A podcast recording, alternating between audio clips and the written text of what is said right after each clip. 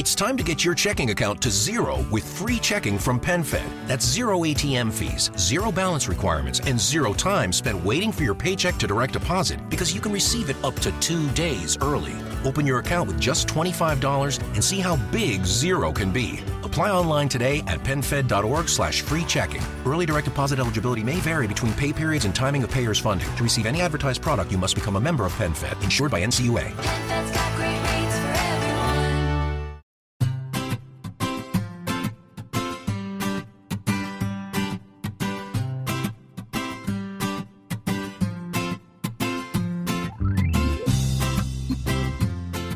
Bienvenidos al capítulo 135 de Perspectiva, un podcast de Milcar FM donde analizamos cada semana todas las decisiones y estrategias de las empresas que nos rodean.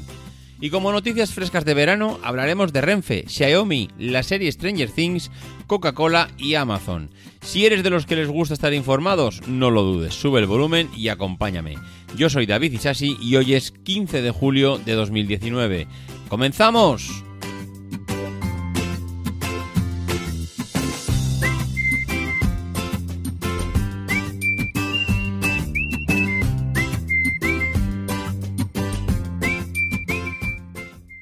Buenas a todos, ¿cómo estamos? Bueno, pues sí, ya estamos aquí prácticamente inmersos en pleno verano. Mm, De hecho, espero que no notéis el aire acondicionado que tengo puesto por detrás, porque si no fuese gracias a él, ya os digo yo, que tendría que grabar el podcast desde la piscina y seguramente desde la piscina ya no puedo garantizar este cuasi silencio que me rodea y en esta habitación que me he metido y me he encerrado como en un búnker para poder grabar este podcast.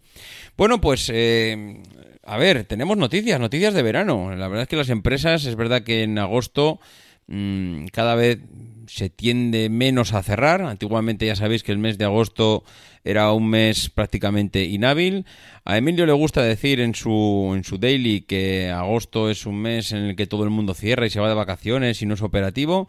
Pero desde luego yo creo que cada vez eh, lo es menos. Cada vez creo que estamos más preparados para ser un país de servicios en el que mm, si fabricas cualquier cosa no puedes permitirte el lujo de en agosto cerrar. Siempre tiene que haber alguien de guardia. Hombre, yo no digo que estén 100% eh, a tope, pero seguramente hemos pasado de estar en un cero a seguramente estar a un 25, a un 30, a un 50% de actividad dentro de la, de la fábrica, de la empresa porque ya no todo el mundo se va de vacaciones en agosto, sino que las vamos escalonando a, a lo largo de todo el año. En fin, mm, sea como fuere, aquí hay temas sobre los que hablar y tengo apuntados ya varios y algunos eh, que tendré que descartar porque veo aquí demasiado tomate para ser una previa de vacaciones. Me vais a hacer trabajar hasta el último día y tampoco es eso, hombre, no, no seáis así.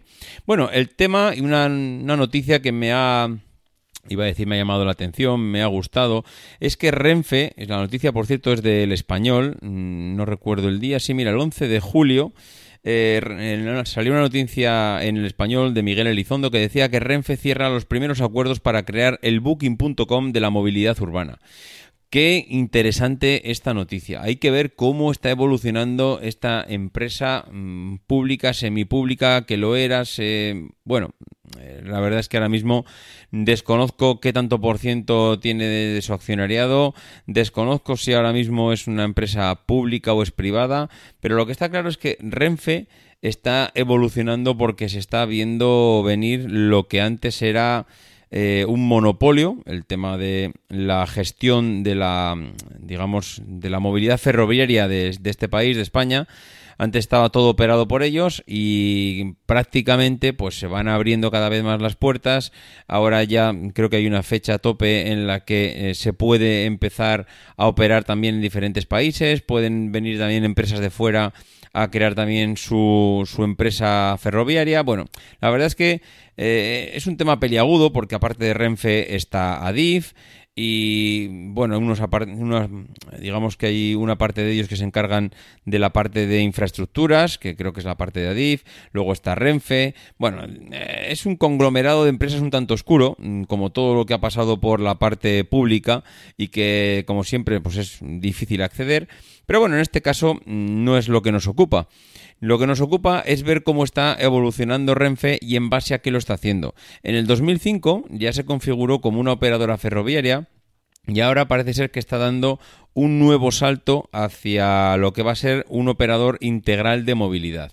Se están fijando en que hay un montón de plataformas, por eso decían lo de booking.com, que al final están ofreciendo no solo eh, el negocio en el que estaban destinados toda la vida, sino que están ofreciendo un montón de servicios al cliente y al final están basando en esos servicios un montón de dinero que les está llegando a su, a su plataforma de negocios. Parece una tontería, pero cuando entras en booking.com y reservas un hotel, lo primero que te dice, oye, eh, yo te reservo el hotel, pero vas a necesitar un avión seguramente, ¿no? Oye, pues venga, vamos a reservar el avión. Y después del avión, ¿no necesitarás un taxi? Seguro que sí, ¿verdad que sí? Bueno, pues vamos a reservarte un taxi porque seguramente cuando llegues lo van a necesitar para ir al hotel. Y oye, ya que estamos, eh, ¿necesitas algún otro tipo de servicio? La verdad es que intentan añadir cada vez más, cada vez más servicios a lo que viene a ser su, su plataforma.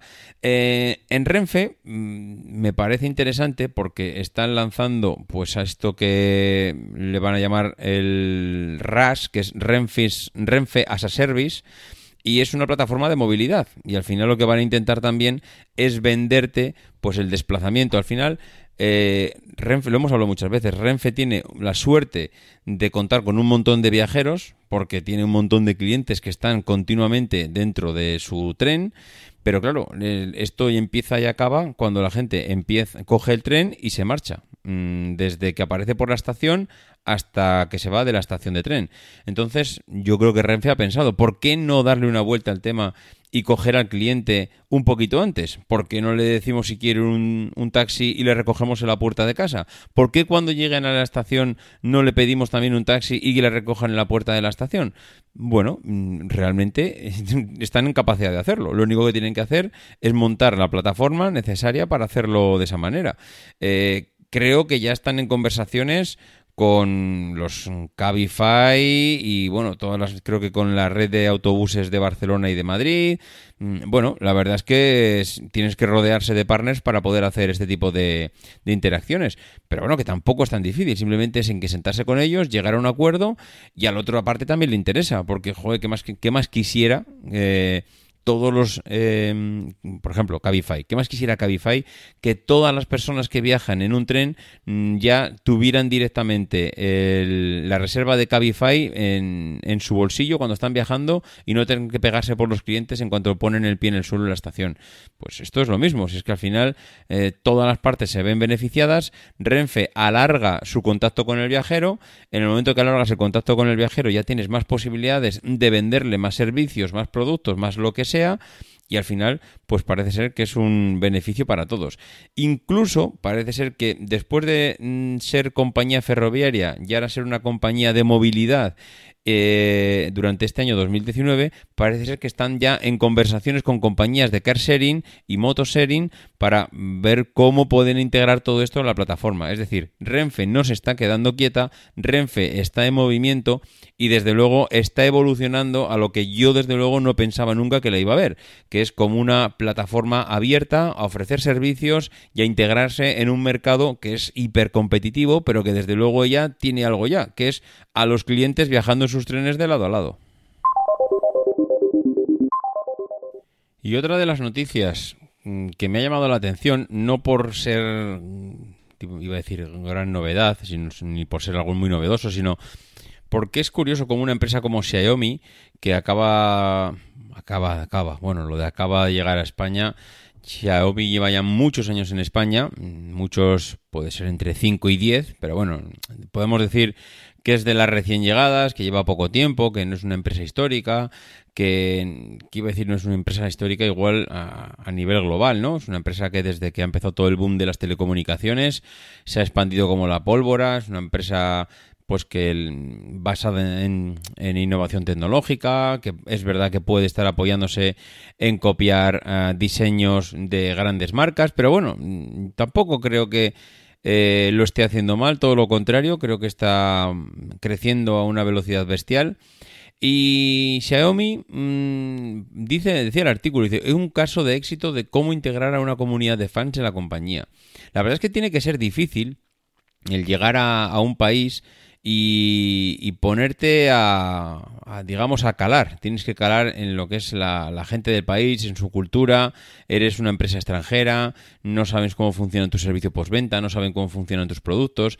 Pero si encima eh, consigues hacerte una comunidad de fans, pues es todavía mucho mejor, porque eso le está sirviendo a las grandes empresas para reportar, para tener ese feedback que antes eh, les costaba tanto tener sobre las compañías y ahora en cambio tienen eh, las puertas de entrada abiertas a los usuarios para que puedan eh, reportar pues qué opinan de los productos de la gama o por dónde tirar o cuáles son las necesidades, es decir, lo que tantas veces hemos dicho de re- recabar datos para eh, conocer un poco cuáles son las necesidades de la gente.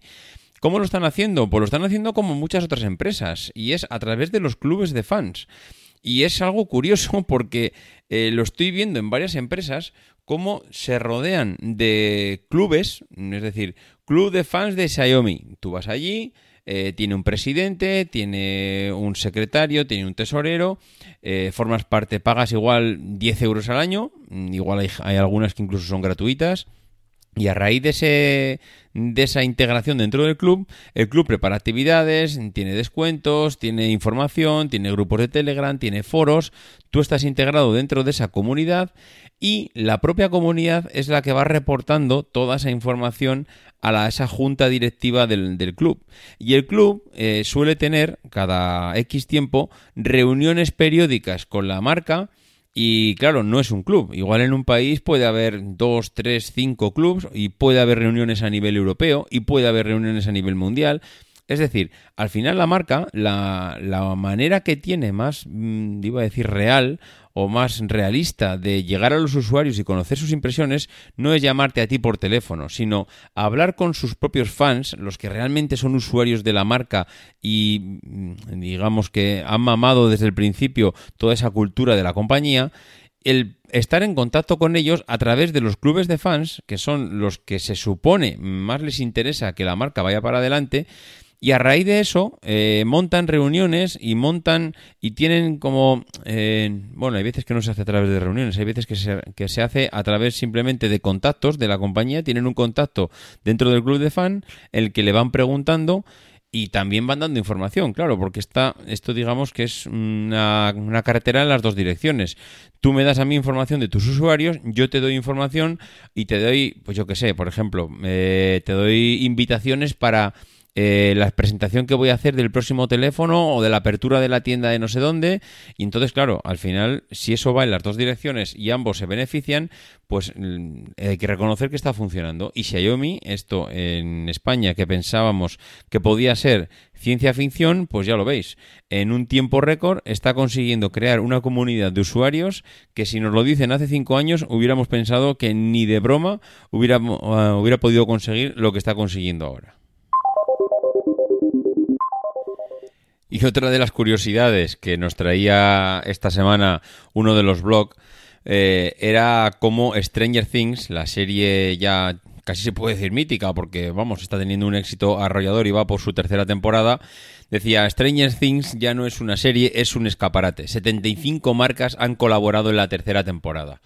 Y esto, que me lo pasaban en el grupo de Telegram, colgaban allí la noticia, y yo les decía que- que es impresionante, me gustaba mucho eh, este, no sé, es- esta noticia mm, era algo que, como decían en el grupo, mm, no es algo nuevo. Eh, decía alguien, no hombre, esto ya lo han, esto ya lo había inventado Farmacia de Guardia y los Serrano en España. Y es verdad, esto no es ninguna novedad porque se viene haciendo desde hace muchísimos años, pero me pareció una vuelta de tuerca tan bestial Mm, pero por todo. Eh, porque Stranger Things está suponiendo un éxito bestial y no está enfocado en promocionar una o dos marcas. Lo que dice el artículo, 75 marcas han colaborado. O sea, 75 marcas del nivel de Coca-Cola, mm, de Levi's, de H&M, mm, de Trivial Pursuit, Burger King, bueno, una, una pasada de marcas. Tú ves la, tú ves la serie y realmente vas viendo continuamente referencias a marcas de marcas a empresas, a Coca-Cola, a, mira, además es una cosa que me parece súper curioso y yo creo que es en lo que está basado todo esto. Es en que tú puedes pensar, hombre, claro, es que a Coca-Cola le viene muy bien porque Coca-Cola, aprovechando esto, ha dicho que va a poner a la venta medio millón de latas de New Coke, que es, mm, yo creo, o vamos, supongo, que será la Coca-Cola de la época, o la, o la botella, o la, o la lata, que es una referencia a Stranger Things. Bueno, va a sacar una, una edición limitada eh, para venderlo. Bueno, ¿Y qué le supone a Coca-Cola vender medio millón de latas? Medio millón de latas lo vende Coca-Cola eh, en un día en España, mm, o en una tarde, o en un fin de semana en Portaventura. Eh, medio millón de latas lo venden con la gorra. Eh, Levis, Levis decía, no, es que Levis va a sacar eh, la marca que, ha que está diseñada por un equipo especial, lo va a sacar con una colección que está disponible a la compra. Bueno, mm, ¿que habrá gente que compre esos Levis? Seguro. Mm, ¿Le merece la pena el retorno, o sea, le merece la pena a Levis el retorno económico que puedan suponer esas prendas? Ni de lejos. Seguro que el tiempo que le ha dedicado esa gente a diseñar junto al equipo de Stranger Things el vestuario, una colección especial, etcétera, etcétera, va a suponer más que la suma de todo lo que hayan vendido en esa colección. Pero ¿cuál es el, el realmente lo que hay detrás? Y lo que hay detrás, lo, lo decía en el artículo que leía, y, es, vamos, tienen toda la razón, es un marketing de nostalgia. Al final Coca-Cola o Levis están gastando eh, miles de millones en marketing todos los años y en cambio aquí tienen la posibilidad de ir un poquito más allá en el marketing. Porque todas esas empresas que aparecen en Stranger Things, que es una serie de los 80, evocan algo más que la marca. Evocan una referencia al pasado, evocan una nostalgia, evocan ¿No se merece tu familia lo mejor? Entonces, ¿por qué no los mejores huevos? Ahora, Egglands Best están disponibles en deliciosas opciones. Huevos clásicos, de gallina libre de jaula y orgánicos de Egglands, que ofrecen un sabor más delicioso y fresco de granja que le encantará a tu familia. En comparación con los huevos ordinarios, Egglands Best contiene la mejor nutrición como 6 veces más vitamina D, 10 veces más vitamina E y el doble de omega 3 y B12. Solo Egglands Best. Mejor sabor, mejor nutrición, mejores huevos. Visita egglandsbest.com para más información. Sonrisita en nuestras caras. Y eso es ese, ese pequeña heridita que nos abren en el corazón cuando vemos eh, a la gente jugar al Trivial Pursuit. Estamos hablando que los que son de mi, de mi época, de mi quinta, han jugado cientos de veces al Trivial Pursuit, pero cientos de veces, porque en cuanto había una comida familiar, una cena de Navidad, una- un cumpleaños, el Trivial Pursuit era eh, la referencia, el juego, de, el juego de mesa de referencia durante, mm, iba a decir décadas, posiblemente décadas, y en cambio ahora Trivial Pursuit es un juego eh, muy complicado de vendérselo a los jóvenes. ¿Por qué? Pues porque ahora tienen ya tanta tecnología, tantas pantallas, tantos eh, juegos, mm, conexiones por... eh, eh, con- conexiones por internet con los amigos, juegan en red, juegan en grupos. Es muy difícil que calen a ese tipo de juegos. Pero en cambio, eh, Trivial Pursuit se puede gastar eh, cientos de miles eh, en promocionar el juego, pero no va a conseguir ni la mitad que los fanáticos que éramos de Trivial Pursuit, que lo vemos allí en la, en la serie, se nos escapa una sonrisilla y, decimos, ¿y yo dónde dejé el Trivial Pursuit que tenía? Pues me lo dejé en aquella mudanza de casa o cuando me marché de casa de mi madre, no sé qué. Oye, ¿por qué no compramos un Trivial Pursuit? Y ya no es la compra del producto, es volver a enganchar a la gente a un producto que antes eh, hubiera sido imposible volver a enganchar porque no, a la competencia es tan bestial que, que es difícil volver a, a recuperar a esos clientes. Y en cambio, eh, el que, por ejemplo, mm, eh, mismamente, los de Burger King, Burger King también iban a sacar un menú que iba a hacer referencia, creo que le iban a llamar uh, Upside Down, en referencia al otro lado de la serie, o sea, al otro lado, a esa realidad paralela que viven los protagonistas de Stranger Things. Bueno, pues Mm, al final parece una tontería, pero lo que está buscando es un marketing de nostalgia, es un marketing en el que los que hemos vivido los 80 podamos rememorar aquella época, podamos ver reflejados, po- podamos vernos reflejados en aquella época y poder pensar, que en el fondo de esto se va, en que hay marcas que llevan con nosotros 20, 30 y 40 años y en que esas marcas nos llevan acompañando toda la vida y que son marcas de confianza y que son marcas que están con nosotros y que permanecen junto a nosotros durante toda nuestra vida. Y eso, para mí, es lo que están buscando todas esas marcas más allá de lo que puedan vender, porque ya me diréis vosotros a mí lo que le va a suponer a Coca-Cola el sacar medio millón de latas que ponga, yo que sé, Stranger Things Coke o New Coke, que era la época igual, que era la marca que tenía Coca-Cola en aquella época. Bueno, pues eh, al final parece una tontería, pero mm, ese tipo de cosas son las que al final eh, acaban funcionando mejor que invertir mm, millones y millones y millones en repetir un anuncio en la tele durante 85.000 minutos. Y hay una noticia que desde luego eh, no sé cómo mm, tomármela. Leía la noticia en el español y es que ponía los limones de Coca-Cola son de Murcia y a la familia Pujante nos ha tocado la lotería. Y veo al señor, que supongo sería el señor Pujante, agarrado a un limón de, de su árbol y con una sonrisa de oreja a oreja. Y claro, la frase nos ha tocado la lotería porque van a ser proveedores de Coca-Cola pues eh, no sé por qué, la verdad que no, sabría decir el motivo, pero tengo una sensación de que este hombre no sabe dónde se ha metido y, por favor, que me entiendan mm, desde la, más, la mayor de las humildades. ¿eh? Seguramente este hombre tiene una empresa de hace mm, no sé, 300 años. Eh, la habrá heredado, sabrá muy bien lo que han hecho, se habrán expandido. Mm, y es verdad que, que te llame Coca-Cola y te diga que vas a ser el proveedor de los limones que utilizan para la marca Honest, pues mm, tiene que ser muy importante para ti. Pero yo lo cogería con tantas pinzas, lo cogería con tanto cuidado, porque es que es tan peligroso esto. Una empresa familiar, una empresa seguramente de Murcia, mm, local, de toda la vida, que seguramente lo habrá heredado de sus padres, que ahora venga una multinacional y te diga, pero ya no es una multinacional que te diga. Mire, es que nosotros en el 2011, eh, Coca-Cola Company compró ONES. Eh, invertimos un 40% del valor de la compañía y cogimos esa bebida, que es una bebida de tés ecológicos, que es líder en Estados Unidos desde entonces, y, y que, bueno, hemos empezado a expandirla por el mundo y nos está funcionando bien. La verdad es que en Estados Unidos, como decía, hombre, ser líder en test ecológicos seguramente está muy bien para el marketing, pero ya me dirás tú a mí, siendo Coca-Cola, lo que te cuesta ser líder en té ecológico. Mm, claro, es que no hay rival, compañeros.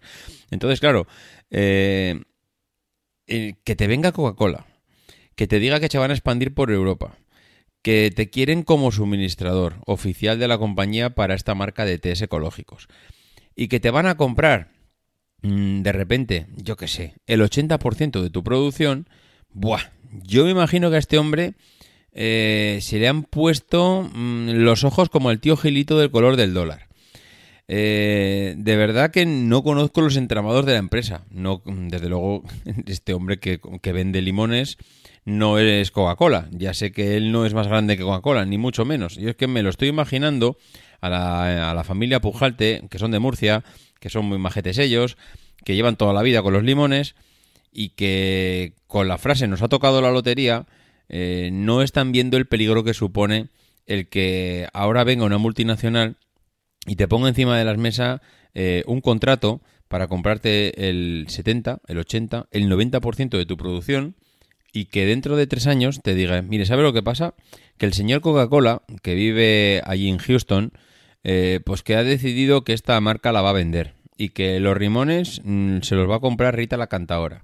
Entonces, claro, eh, tú que le has comprado el huerto al vecino, que te has comprado seguramente pues una cosechadora nueva o que has invertido en fertilizantes y en máquinas y en sulfatadoras y en, yo qué sé, en mil instrumentación necesaria para recolectar limones y para sacar esas plantaciones adelante, a ti te dicen, oiga, pero que usted me dijo, sí, sí, ya lo sé, mire, toma, aquí tiene una indemnización, que es lo que pone en el contrato, que usted no se leyó porque estaba con la sonrisa de oreja a oreja, pero eh, es lo que tiene. Yo a usted le voy a indemnizar por rescindir el contrato, pero ahora tiene que usted tirar para adelante con 4.000 millones de hectáreas de limones. Ya, pero a ver quién me los va a comprar. Oiga, es que los de Coca-Cola, eso no es un problema nuestro.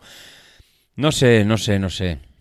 ¿Qué queréis que os diga? Eh, seguramente me esté equivocando y seguramente esté haciendo el ridículo. Y seguramente este hombre lo habrá estudiado muy bien y si han llegado hasta aquí, pues seguramente es porque saben lo que hacen. Pero, ay, es que cuando ves una marca como Coca-Cola, eh, hacer negocios con gente tan, eh, no sé, tan sensata, tan humilde, tan del día a día, eh, te da una sensación de que les están tomando el pelo que ah, da, miedo, da miedo porque hemos visto lo que ha hecho Mercadona con sus interproveedores. Hacen lo que quieren con ellos, hacen lo que les da la gana y mm, la verdad es que el día que quieren están contigo, el día que no quieren también. En fin, bueno, pues nada, eh, sin más, que le vaya muy bien al señor Pujante, que le venda muchos limones a Coca-Cola, que a Coca-Cola le vaya muy bien con su bebida ecológica Ones y que a este hombre no lo dejen tirado, es lo único que deseo. Y por cierto, ya para terminar, lo comentamos aquí. Hace dos años que Amazon compró Whole Foods eh, para implantar ese nuevo sistema de supermercado. Bueno, Whole Foods, para los que no sepáis, es una cadena de supermercados, como puede ser aquí eh, Día, Lidl, eh, Carrefour, bueno, de ese tipo de cadenas de supermercados que están implantadas por todo el país. Mm, Amazon en principio lo compró con muchos motivos, mm, pues por ejemplo estar presente en las zonas de compañía, las zonas de compañía, en los supermercados de proximidad, eh, estar presente o tener almacenes distribuidos ya en la última milla cercana al cliente, eh, implantar el sistema que había desarrollado de, eh, de un supermercado sin cajeras, sin nada, que tú entrabas por el supermercado, te detectaba qué es lo que comprabas y te marchabas, nadie te cobraba, simplemente se te, se te cobraba a través de la tarjeta de crédito. Bueno, eh, Amazon parece que tenía un montón de planes con esta compra. Dos años han pasado y seguimos sin ver nada eh, palpable. Mm, Es posible que de puertas para adentro pues haya habido algún movimiento. El señor Jeff Bezos pues habrá hecho alguna actuación de manera interna, estará organizando la compañía. También es verdad que Mercadona lleva casi el mismo tiempo que, que él diciendo que su página web es una porquería y sigue siendo una porquería, que iban a implantar un nuevo sistema de compra online, pero me está dando la sensación que al señor Roch esto de la compra online eh, el día que el día que Amazon se ponga las pilas yo estaré preparado. Mientras tanto, ¿para qué? Si esto de a mí los supermercados me están funcionando de maravilla. Y ahí es a donde quería llegar yo. Eh, Amazon puso mm, las orejas tiesas a todas las empresas del sector. Les previno de lo que venía. Mm, Muchos de ellos se están moviendo, muchos de ellos han empezado a hacer acuerdos, han empezado a hacer eh, mm, eh, movimientos internos, han empezado a prepararse para el futuro. Pero el futuro no ha llegado. ¿Qué es lo que ha conseguido Amazon con todo esto? Pues preparar a los demás. Si tú haces o vas a implantar un nuevo sistema pero luego no lo implantas, lo que estás dándole son pistas a la competencia y le estás dando tiempo, le estás haciendo que gane el tiempo, a no ser que Amazon ahora se despierte con un mega plan, una mega implantación de un sistema y nos deje a todos con los ojos abiertos y sin posibilidad de recomponerse a la competencia. Pero de momento no parece que sea así. Esto que venía a mm, revolucionar, pues parece ser que de momento lo único que está haciendo es eh, darle tiempo a la competencia a rehacerse. Es más, como comentaba antes, la hija del señor Roch la pusieron al cargo de toda esta parte de implantación del sistema de la página web y compra online de Mercadona. Dos años después, o un año y pico después, seguimos sin ver nada de Mercadona. No he oído nada al respecto, pero no he oído cuándo va a empezar, ni siquiera un rumor de cuándo tienen previsto implantarlo, porque podrían haber dicho, oye, en el 2022 eh, empezaremos con nuestra distribución online, se renovará la página. Yo creo que lo que están, lo que hizo Mercadona en su momento es, eh, ojo, que viene el lobo, vamos a trabajar en este tema, pero se están dando cuenta que de momento el lobo no ha venido. Y entonces mm, dices, ¿y ahora qué hago? ¿Voy a ser yo quien salga a dar el primer paso? Ni de coña. Si a mí me va muy bien con mi sistema, ¿para qué necesidad tengo yo de salir a, a sacar nada nuevo? Lo tendrán que arriesgar los demás, que son los que vienen de fuera. Entonces, pues no sé, es una sensación rara, es una sensación extraña, porque no se está produciendo ninguna revolución en el sector. Todo el mundo pensábamos que se iba a producir. No sé si es porque dos años es muy poco tiempo para que se produzca la revolución, pero no se están dando pasos. Amazon lo único que tiene es su Amazon Prime, que tú puedes pedir eh, comida a casa y te la trae como si fuese un supermercado.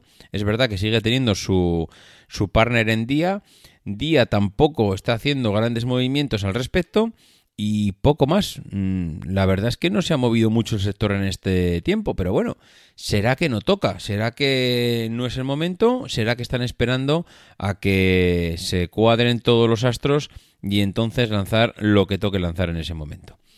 En fin, bueno, pues hasta aquí el programa de hoy. Deciros que solo queda un capítulo, que es el capítulo especial de automoción. Ese capítulo lo vamos a grabar el día 24, eh, el día 24 de julio. Os puedo decir quién son los integrantes de ese debate sobre automoción que solemos hacer. En este caso serán el señor Paco Gulebras del podcast Plack and Drive.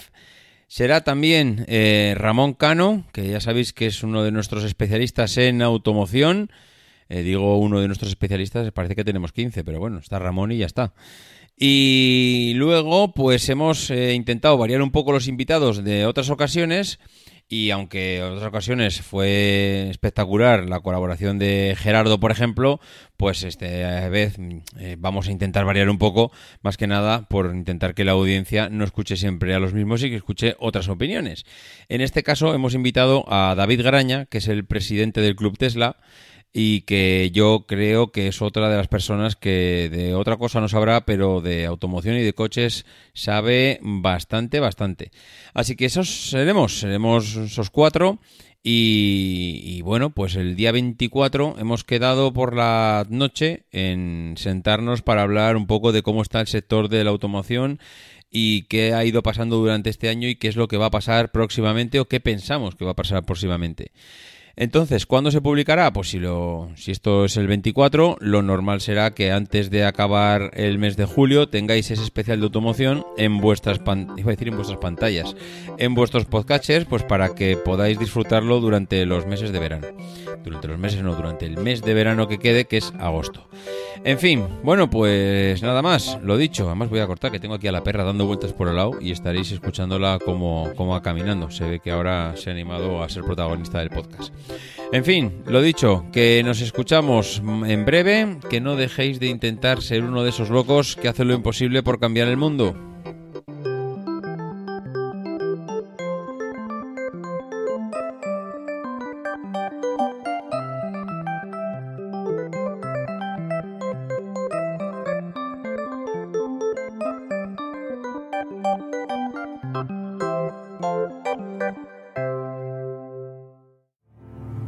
Because the people who are crazy enough to think they can change the world